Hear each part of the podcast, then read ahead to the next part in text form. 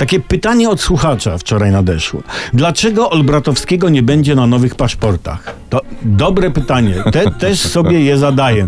To jedno z wielu niedopatrzeń w naszym kraju. W sumie mógłbym być, no, może ja nakreślę tło pytanie, bo z okazji stulecia odzyskania przez Polskę niepodległości Ministerstwo Spraw Wewnętrznych i Administracji ogłosiło plebiscyt na znak graficzny do projektowanego na 2018 rok nowego paszportu. Wygrał kopiec Józefa Piłsudskiego na krakowskim e, Sowińcu. Co dziwi i boli słuchacza, że to, że to nie ja będę na tym paszporcie. No, mnie przyznam trochę też. Nie, trochę też, bo, bo przecież można było pogodzić kopiec ze mną.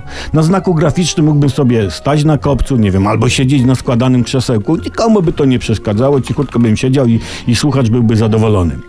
Z drugiej jednak strony spójrzmy na sprawę realistycznie, no bo tak, mój wizerunek już jest w jednym paszporcie, nieskromnie powiem moim, i to nie jest dobry pomysł, bo, bo nie cechuje mnie, jakby tu powiedzieć, wygląd reprezentacyjny, taki okolicznościowy, rocznicowy. Gdyby, gdyby mój wizerunek widniał na wszystkich paszportach, to wszędzie by nam wizy wprowadzili. Kiedyś na lotnisku wypadł mi paszport, wiecie, to, to saperzy, wiesz, zobaczyli to zdjęcie i saperzy antyterroryści chcieli go wysadzić w powietrze. No ale ładunek nie wybuchł i uciekli. Tak, ta, ta, taki jest ten mój wizerunek. Sumując, zasługuję, by mój wizerunek widniał na każdym paszporcie, ale jako jednostka patriotycznie odpowiedzialna nie zgłaszałem siebie do ple plebiscytu.